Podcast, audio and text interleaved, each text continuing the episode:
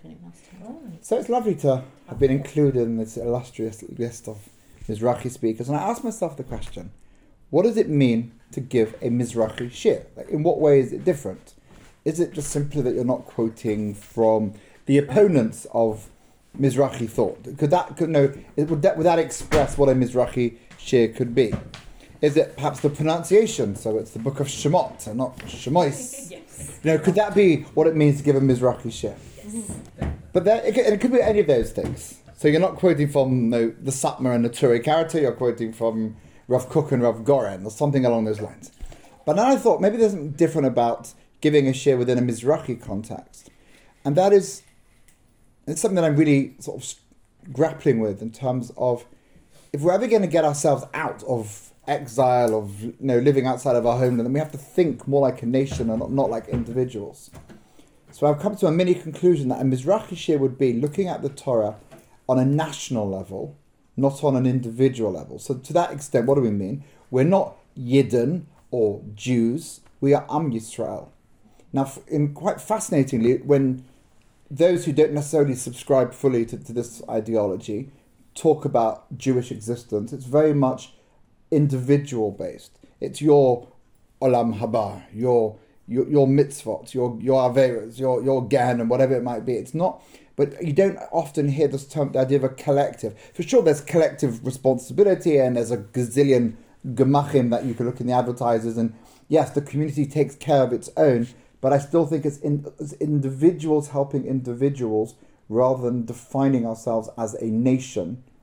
Now, it could be a nation in exile, a nation waiting to go home, a nation living in our homeland, but this national aspect, I don't think, is part of the lexicon or the, the, Weltanschauung, the philosophy, the world outlook of, of people who don't who, who would fall outside. So, what I want to try and do, using a, I think, a quite a profound Torah lesson from Rabbi Melamed, Eliezer Melamed, um, from Israel, to present a different perspective on aspects of this week's Sedra, but national.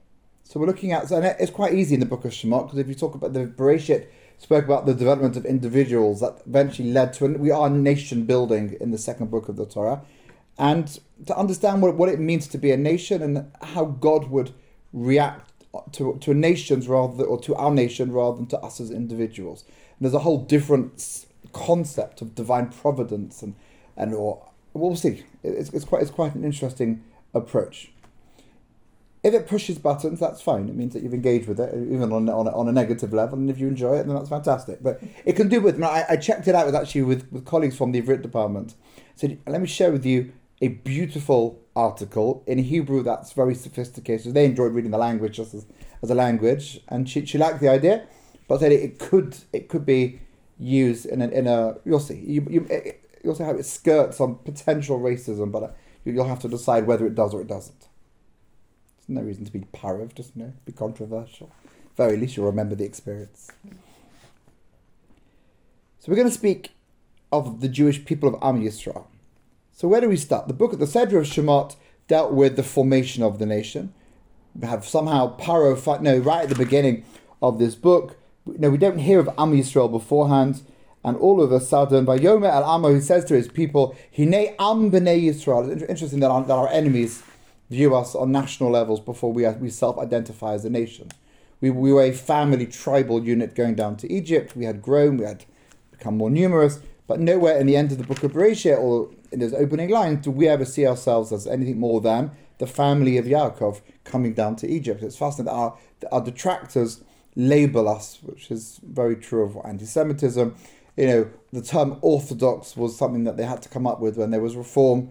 You know, it's always the other that defines you as rather than defining yourself, which is yes. There's always something negative about someone someone else defining you rather than you taking control of that definition. I think that's also part of nation building, of you know, changing the way Jews see we see ourselves. We have to take control of our own narrative. There's an amazing line that I heard on a video from Rabbi Yehuda Avner of blessed memory He said, what happened in 1947? It's, it's a I think it's in the book, one his book about the presidents. He said Jews stopped being objects of history and became subjects.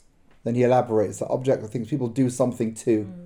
You think of Jewish history, always being acted upon, and subjects taking responsibility for our own destiny, which I think is the most beautiful concept that shift. Now, there's a certain shift that we, that we need to make in our thinking, in our, in our Judaism, how we see ourselves, how we relate to ourselves, if we want to make the next stage. Almost that at that, at that cynical, ironic piece where the Mashiach comes and nobody wants him because he's got the wrong hat or no hat, the wrong kippah. You know, it, we're never going to get in that to that state of acceptance if we don't accept ourselves first and being that. So Paro calls us a nation, and that's what we become in the first Sedra. Looking at our Sedra this week, the Sedra of Va'era, something else takes place. We now have the development of, the, of our nation, but as distinct from everybody else. So, in the first Sedra of the book of Shemot, we were a nation that perceived as a threat, or perceived irrationally as a threat to Egyptian society and Egyptian stability. And therefore, the plan to enslave us and to keep us controlled was unleashed. In this week's Sedra, we have the development of that concept, but it's more about demonstrating the distinct nature and quality of our people as a distinct unit from the Egyptians. And that, that's, that's really important that we do see ourselves as distinct because eventually we get to Mount Sinai and God then declares, You are the chosen people, you are my treasured people. So we become distinct, but only because we've embraced that identity. Otherwise, we wouldn't have understood the identity. And I think always when we're looking at, at the Chumash, especially in an era where there's so much available online and, you know, watch this movie. Why? Because it tells you this brilliant idea. And by the way, the Torah has the same idea as well. Wow, the Torah is really cool because the movie said it as well you know, we've got to recognize always the context. You what, what, what made sense to our ancestors 3,000 years ago, not just what makes sense to people today who need Torah explained in a, in a, in a modern context. The, the message had to make sense. And therefore, the concept of distinction, of chosenness, would have had to make sense to the people as well. Otherwise, it was like, what are you talking about? We're just in a mix of, of people. So this happens with two different. So how do we have this distinctive nature of the Jewish people? Happens in two ways. Number one, through the plagues, and number two, through a change in the name of Hashem that's introduced in the opening part of the parasha, and we'll see how that name of Hashem, the, the four-letter name, Tetragrammaton, for those that like posh English words, the, the Yud, the Hey, the Vav, the Hey, or in English, the was, the is, the always will be, which is essentially the contract of Hayah, Hoveh, That's who we're praying to each time. Baruch Ata Hashem literally translates as you, you God are the you the was that is that always will be are the source of all blessings. The, the God's eternal. Haya was Hove is Yehia will be. That's the God we pray to. That's why God's eternal because he he's always is and he's the first cause because he was and will never cease to be. Before God decides to hit, and that's the word from the from the text, lahakot to smite the Egyptians. There's another hitting going on in our Sedra, or in last week's Sedra, that sort of evokes or brings about in Kabbalistic language, it would be we put effort in down below and God then responds from, from above. So what happened in last week's Sedra, Moshe Rabbeinu finally is growing up in the Egyptian palace, which is all very, very lovely. He goes out to his brothers. He sees how difficult life is for them. He sees we're only going to deal with the literal reading of the text, no midrashic, no, no commentators, just looking at the story. He sees an Egyptian, an Ish Mitzri, an Egyptian man, hitting an Ish Ivri, a Hebrew man. Now, these terms, I'm going to suggest from this article, are not indicative of two individuals, but are actually screaming on the national level. This was a fight between Egypt and the Jew. This was not just one Egyptian trying to beat up a Jew. This has national implications for what happens next. What does Moshe do? Vayifen Kovak, he looks both ways, checks no one's watching. By Ki Enish, sees no one's looking right. Vayach et Hamitzri, he smites the Egyptian and buries him. On the second day, he goes out as well. Mm, Moshe must have thought, hey, getting out the palace is quite a crazy experience. Everyone's always fighting each other. And now Shnei Anashim Ivrim, two Hebrews are fighting, and it makes that point, are attacking each other, about to attack each other. Vayomer Rasha, it says to the wicked one, Lama If he's wicked, then why doesn't he punish him? He just has to give him a mussar drasha. And he starts giving him a shiur. Why are you hitting him? You should be hitting him. It's not nice to hit him. So with the Egyptians, he didn't say to the Egyptian, hey, my Egyptian comrade, no, comrade, let's not fight. Let's sort of talk it over. If there's an issue, we can have conflict resolution, we can sort it out. So Moshe's response was very disproportionate. The first time he goes nuts and kills a guy. The second day, even though the Torah makes it very clear that the one who was about to hit is a wicked person, and therefore presumably deserving of some sort of retribution, some sort of punishment, he's still wicked. And Moshe just talks to him rather than does any rather than, than punishes him.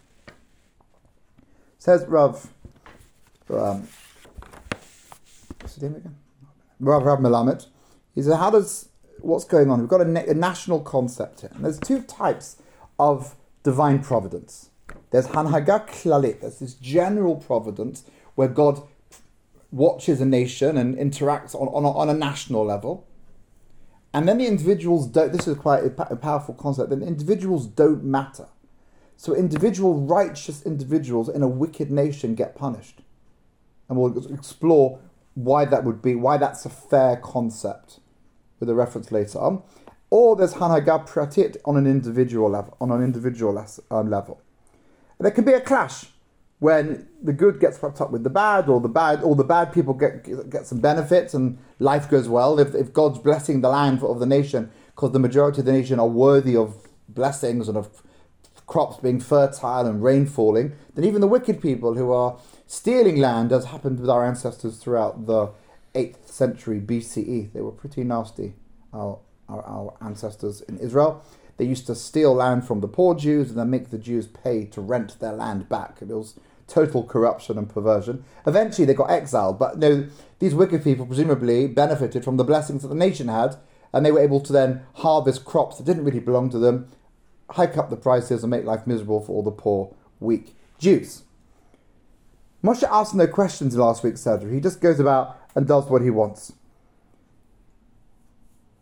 You got an Egyptian or Egypt are humiliating the Jews. And we are God's people. God says to Moshe, They are my nation. You're going to bring them to this mountain. They're going to serve me on Mount Sinai. I want you to, they're going to leave servitude of Pharaoh. They're going to come to me. We are God's distinct nation. And when you've got our nation versus their nation, they have to be they have to be gotten rid of, and we have to survive. So Moshe doesn't sit down with the Egyptian and have conflict resolution chats about why or not he should be beating up a Jew. It's Egypt versus the Jews. Egypt has to die, the Jews have to survive.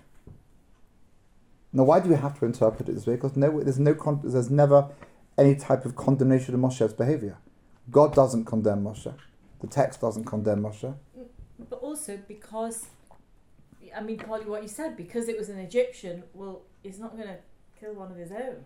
And he knew by, by now that, that he wasn't Pharaoh's daughter's son. Yes.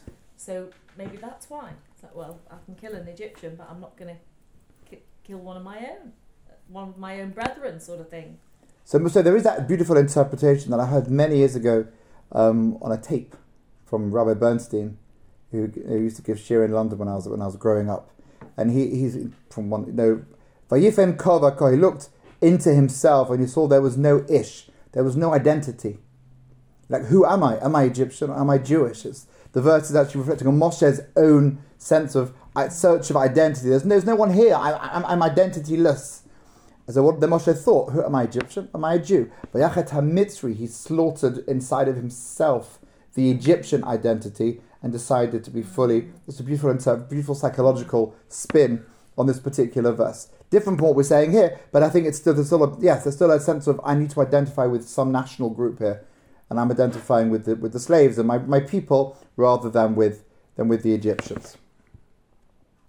There's no problem with a Jew killing a Jew if it's for the right reason. Correct. You, you can kill in war, you can kill in self defense, yes. and we'll, we'll actually see an, an, an expression of that, that the law, halacha, actually changes when we go to war. Because we'll say it later on, when, when we go to war, we lose our individual identity as soldiers we, we are no longer an individual. We don't exist on an individual level. We, we exist with a national identity.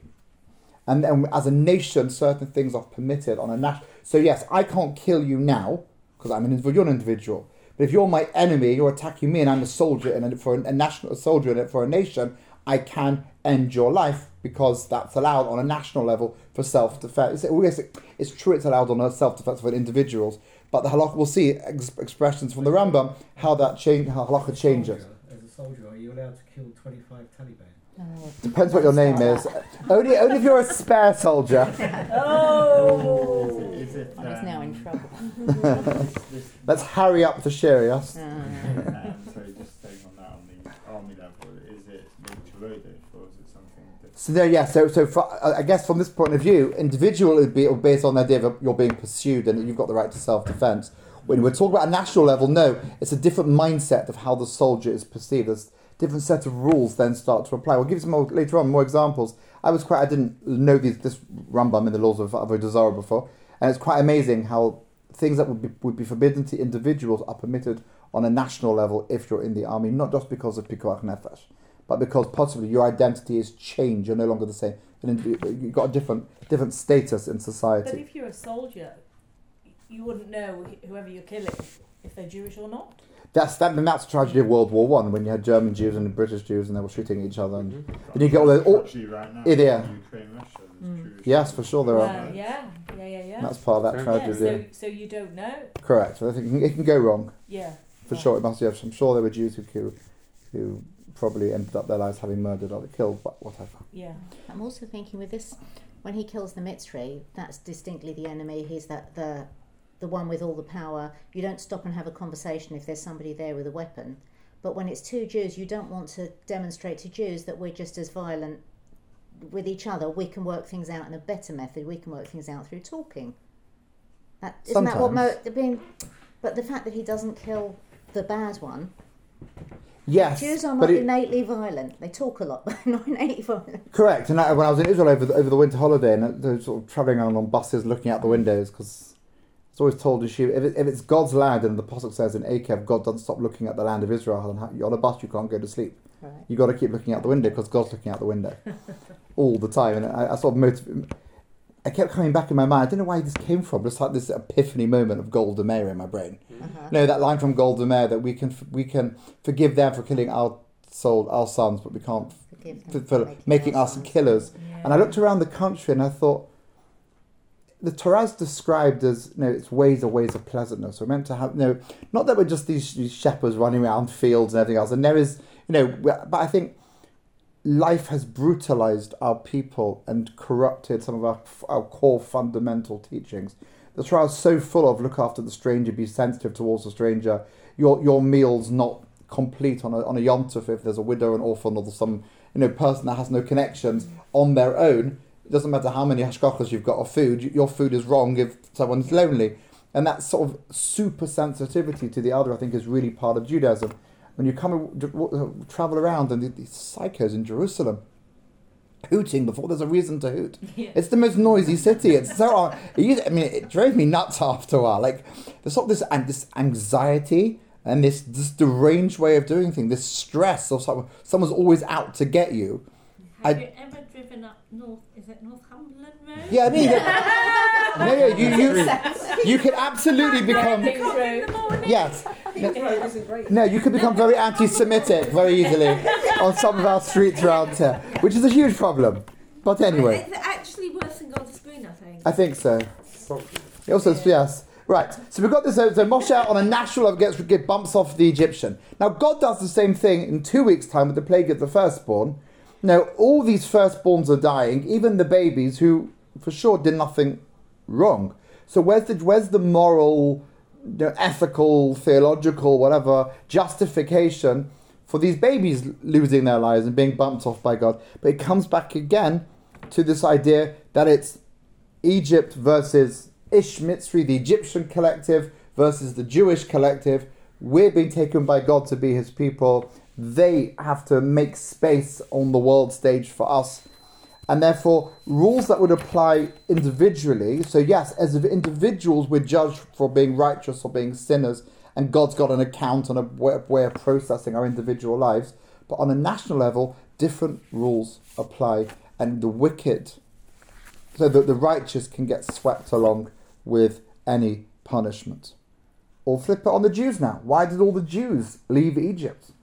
You know, some Jews were bad. Some Jews come out, the prophets talk about they came out with little idols, little statuettes that they were worshipping. They weren't all monotheistic and thank you Hashem loving Jews. They were, you know, thank you idol, thank you this, thank you that. The whole concept of the golden calf came from people who presumably had been steeped in idol- idolatrous culture and knew instinctively what image they wanted to make up for an idol because it was part of their their, their experiences. So, we're- irrespective of piety, individual piety or otherwise, Egyptians died, at death of the firstborn. All Jews got out on Pesach night.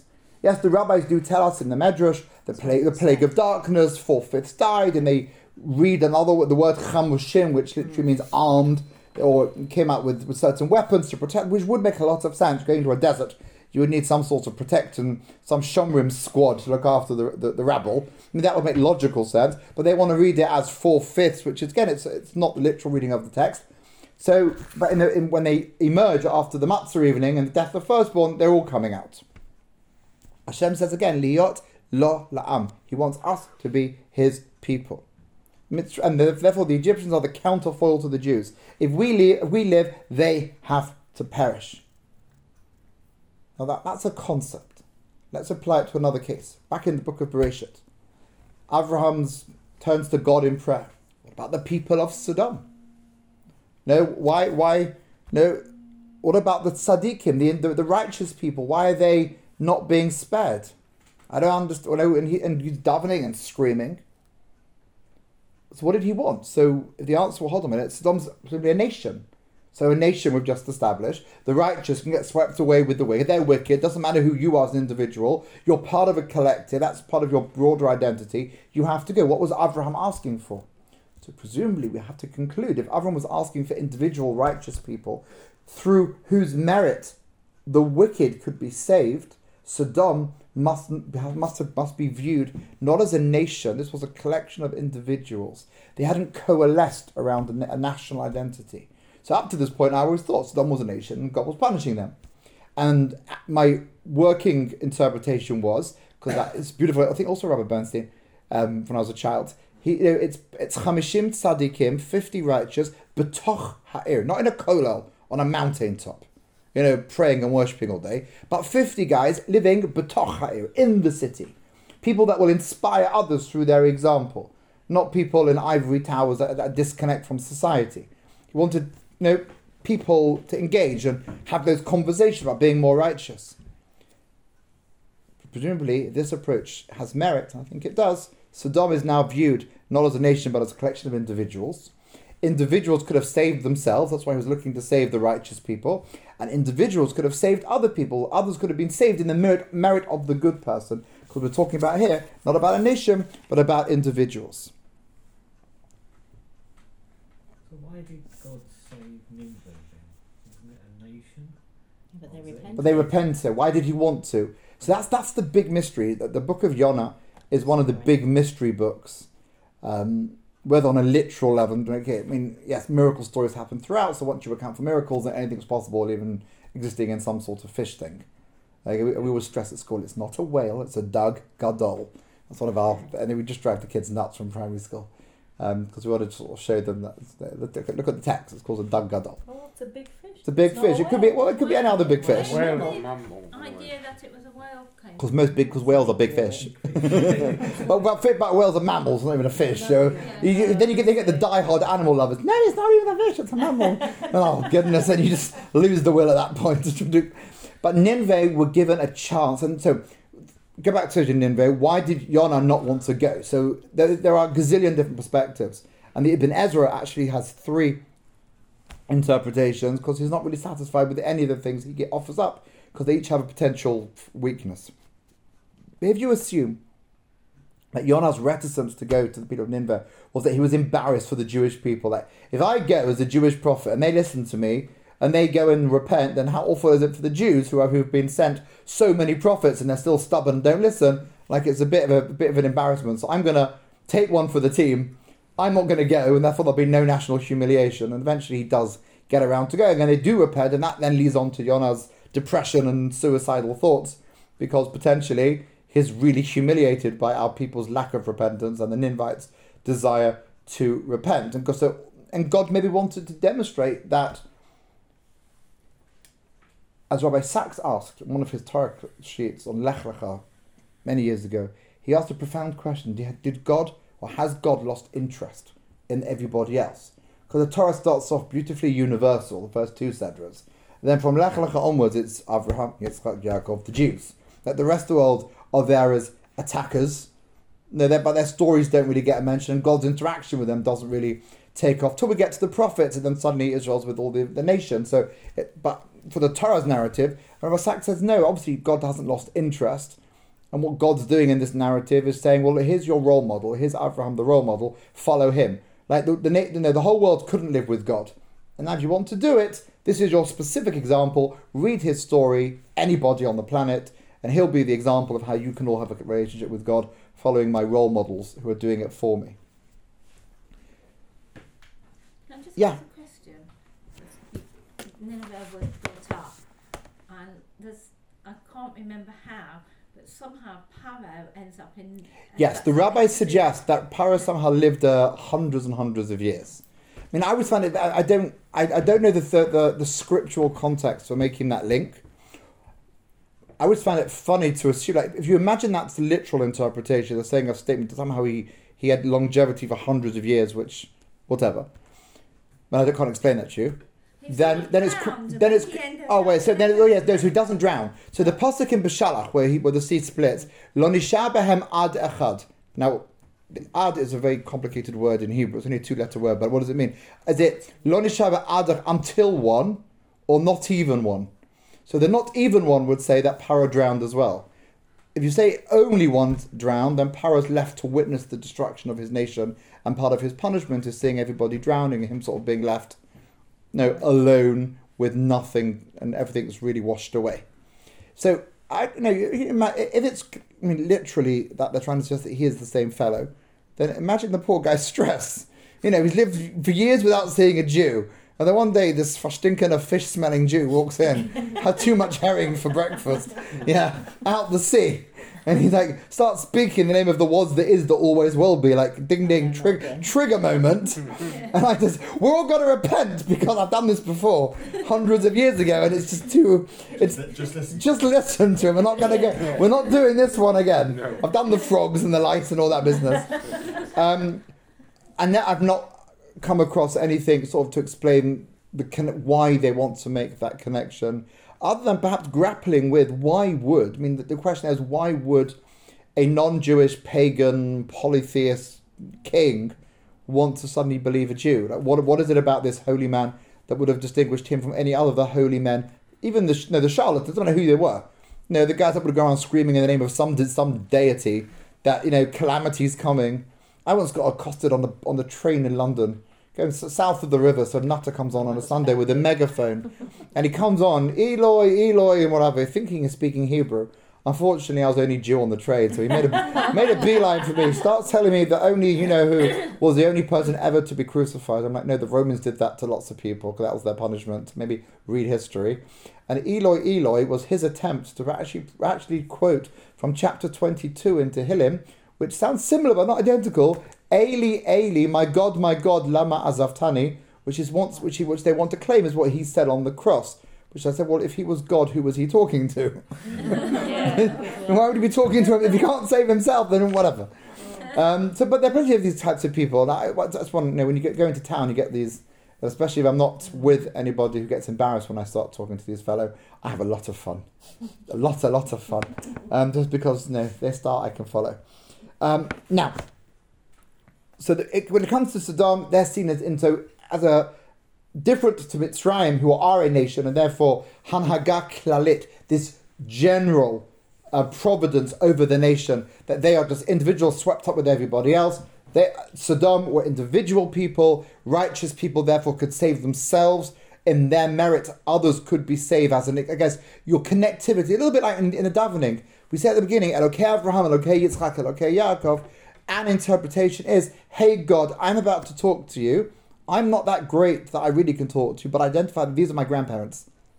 So in their merit, More than that with that, you know, you know, it talks about with Gavin with Dominion, it's, you know, different versions, reasons why you have Dominion, but, you know, that you may not have that merit, but not much, obviously, obviously, yeah, but also the people around you. Correct. But identifying with with, with, the, with the congregation, therefore the nation, but also with our greats. So I'm con- if I'm connecting to them, then I'm worthy of something because I then you know many Jews don't don't know that they ever existed and don't have any clue of who they were, and therefore there's no identity, and we're saying we have this identity. The Zohar and a, a more obscure Midrash, Midrash Ruveni, quotes that teaching that lots of people have heard, but it's not any of the of the, of the ordinary midrashim, where the angels are claiming to Hashem, "How can you save the Jews because they also worship idols? The Egyptians worship idols. What makes this group better than that group?" And so it says, "Ein Havdel." There is no difference ben Israel between the Egyptians and the Jews. Uv'chol zot Yisrael have written they they're crossing and they're not crossing. So why are they drowning? Why? Sh- but that's the point that we are God's people, and they are the counterfoil to us. We have to be. The world cannot exist without the Jewish people, and that will be our conclusion as well. And the Egyptians, We they, weren't Jewish people at that point. We weren't- were- We weren't God's special. Oh, well, we were. okay, we, They we, we were a nation, I guess, waiting to have the coronated, the, the, the, the climatic moment of Okay. receiving God's law, but we were enough of a people. We'd, we'd done Korban Pesach, which was a national sacrifice. We'd marked ourselves as distinct from from the Egyptians with the blood on the doorpost. The plagues in our Sedra this week, the first three plagues is fascinating, different from primary school, where the kids come home with a with a, with a pitcher with the blue and the red jug. You know, the, the Jews had water, the Egyptians had red and the blood, and they all learned that. Other interpretations actually suggest that the Jews suffered along with the Egyptians for the first three plagues. And one of the proof texts for that, well, one in terms of philosophically explain why that would be the case, because if God was punishing the Nile, the Nile was worshipped as a god, then had to be a total punishment. Otherwise, Egyptians would have said, look, your God is powerful, but our God fought back because there's a bit of water there. No, so if, it's blood for everybody, then God is totally dominant over the Egyptian god of the Nile. That's philosophically, potentially. The other is, the this week said, says by the fourth plague of, wa- uh, of Arav, which we always learn is wild animals. Do you know what's the other interpretation? That makes way more sense, that we never learn, even though it's in a medrash. Swarms of insects. Arav is a mixture. Now, if you've got swarms of insects flying, it doesn't make sense because the next plague is the death of the animals. So they bring in disease and sort of, in terms of a scientific or eh, sort of a flow of, not that we need it to be scientific, but it makes, sort of, it leads on to the next one Yeah. naturally. God uses, and there's no, I don't think there's any contradiction, God uses the natural world to bring about punishments and, and, and messages to us. But also, it says in the verse that, that, that the houses were full of Arav. Your house is, if you've got a bunch of animals in your house, it's not full. It's crowded, but there's pockets of space where there are no animals because their bodies take up space and there's gaps between them. But if there are millions of little locusts flying in into a house, your house can be full of. You can't move. It's, it's one that's it's, it's an, it's, it is a midrashic explanation, um, along with the other ones, along, and it's very rarely taught. But just have it in your mind as Arav is wild animals that everyone learns, but could be swarm mixtures because our Arav is from La'arbev. It's a mixture of swarms of different things, and that anyway. But in that particular plague, it then says for the very first time, God separated the Jews from the Egyptians. So we're already emerging in this week's Sedra as a separate and distinct nation for a purpose. And that purpose is always to be God's people. Remember that the line, let my people go, was only used because it rhymes with no. Let my people go so they can serve me doesn't really rhyme in a cartoon or in a movie. And the idea of servitude to an, to an invisible God doesn't come over too well on screen. Okay, but it, uh, God, no, Moshe never demands power to let them go. It's always to serve God is the next part of the sentence. It was never never freedom for, for no purpose at all. Why is this though? Like, you know, so why do individuals belong to a nation? Why do we have to get swept up? Think of our bodies. If your leg hurts, God forbid, your head probably hurts because we're one organism. We're connected. Different parts of the body hurt, and the whole body hurts.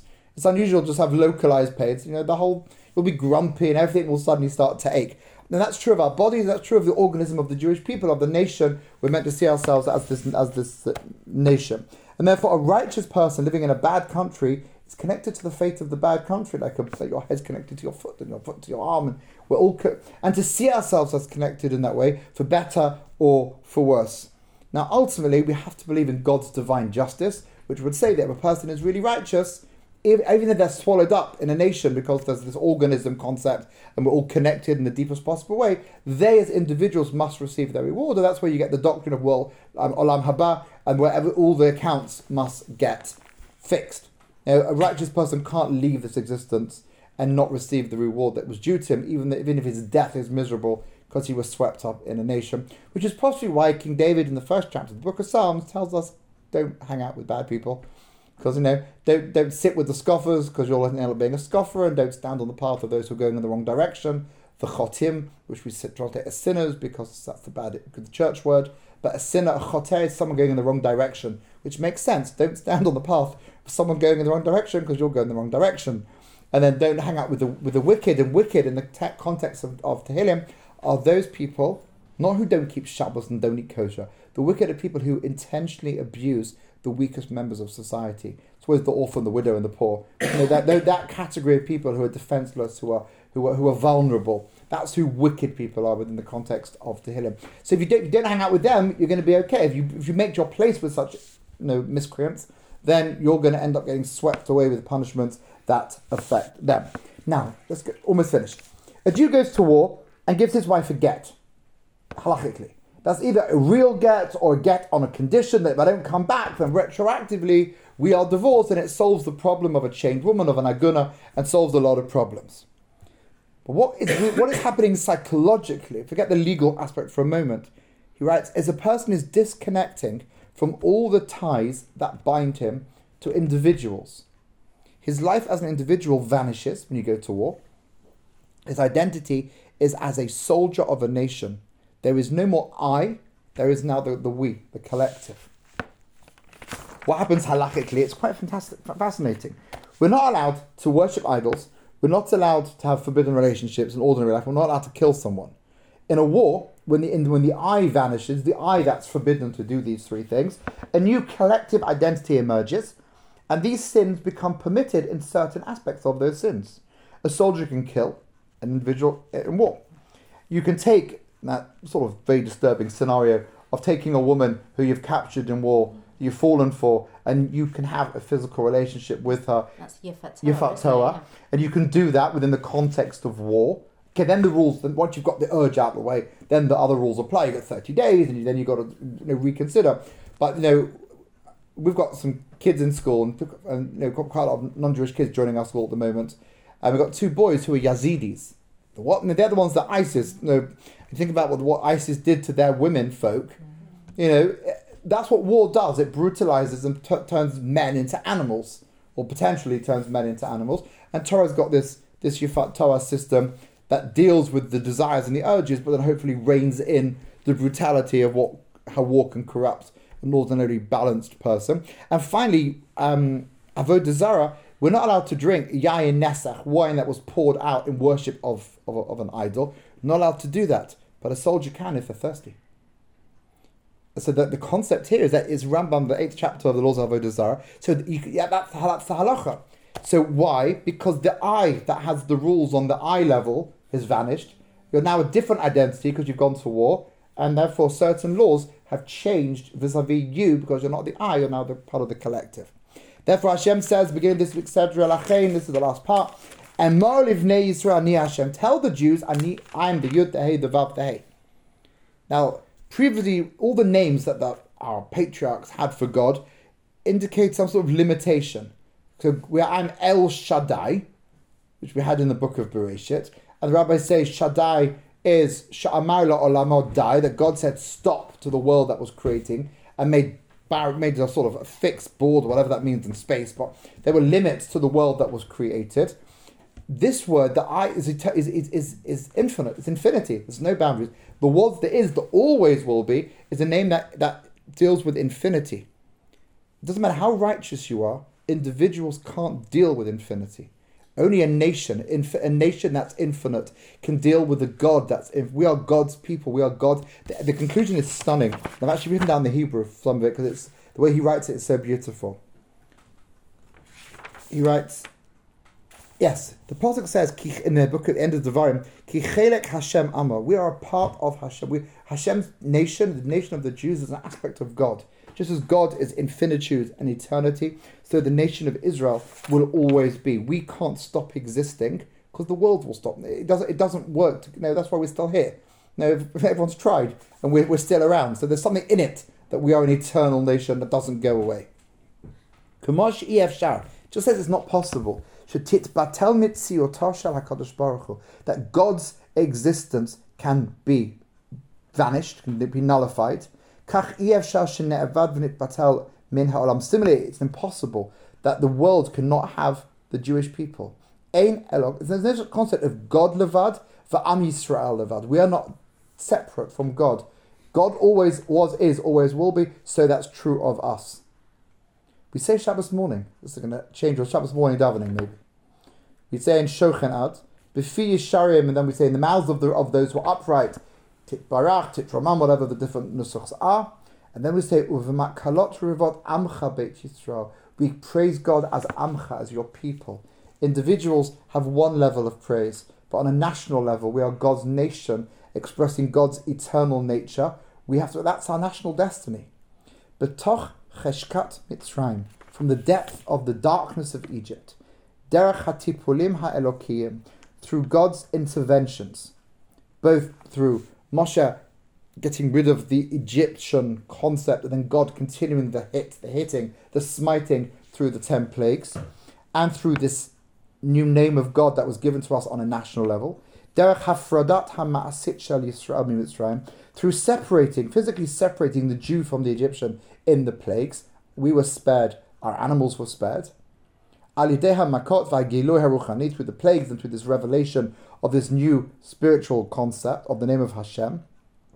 Nivneo mitgale shlav chadash, a new, a new stage, a new platform is built in the development of the Jewish nation. So our nation developed in last week's Sedra through our enemies defining who we were and seeing us as a threat to their stability and therefore wanting to harm us.